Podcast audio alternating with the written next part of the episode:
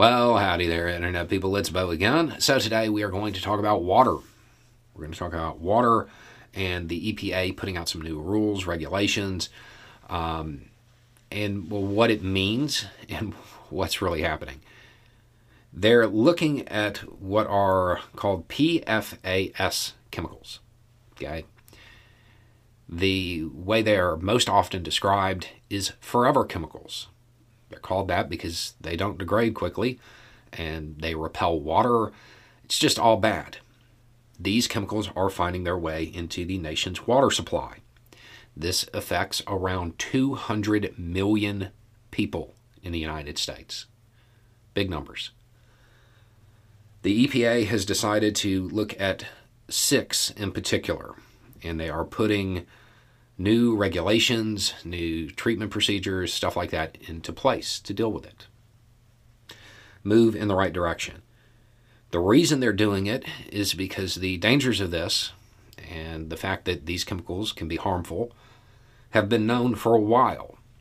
Four out of five states did, well, effectively nothing to deal with it. So the EPA stepped in. Um, now, it's the U.S. money, right? That's what everybody wants to know about. Who's going to pay for it? How much is it going to cost? All of that. Now, the Biden infrastructure bill, it actually had a few billion for this, that it's going to be dedicated for this issue. That's going to help. It's not going to be enough. Um, there's going to be more that uh, is needed. And, you know, it's one of those things that they'll say, more needed over time.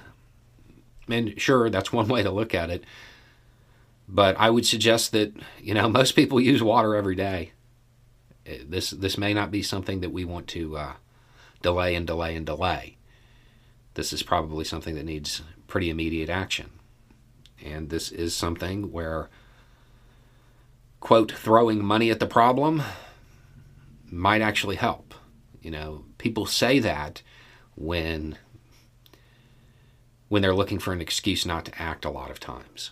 When the problem is a shortage of funding, throwing money at it is like super helpful. Um, so that's uh, that's what's happening there. Imagine that there will probably be a lot of coverage about this coming out slowly as different areas decide what they're going to do, how they're going to implement it, and I'm sure there's going to be some challenge from somebody um, legally. But this is probably something you're going to see more news about in your local news or your state news. I don't know how much coverage it's going to get on the national scene. So look to uh, look to state coverage if you're if this is a topic you're really interested in. Anyway, it's just a thought. Y'all have a good day.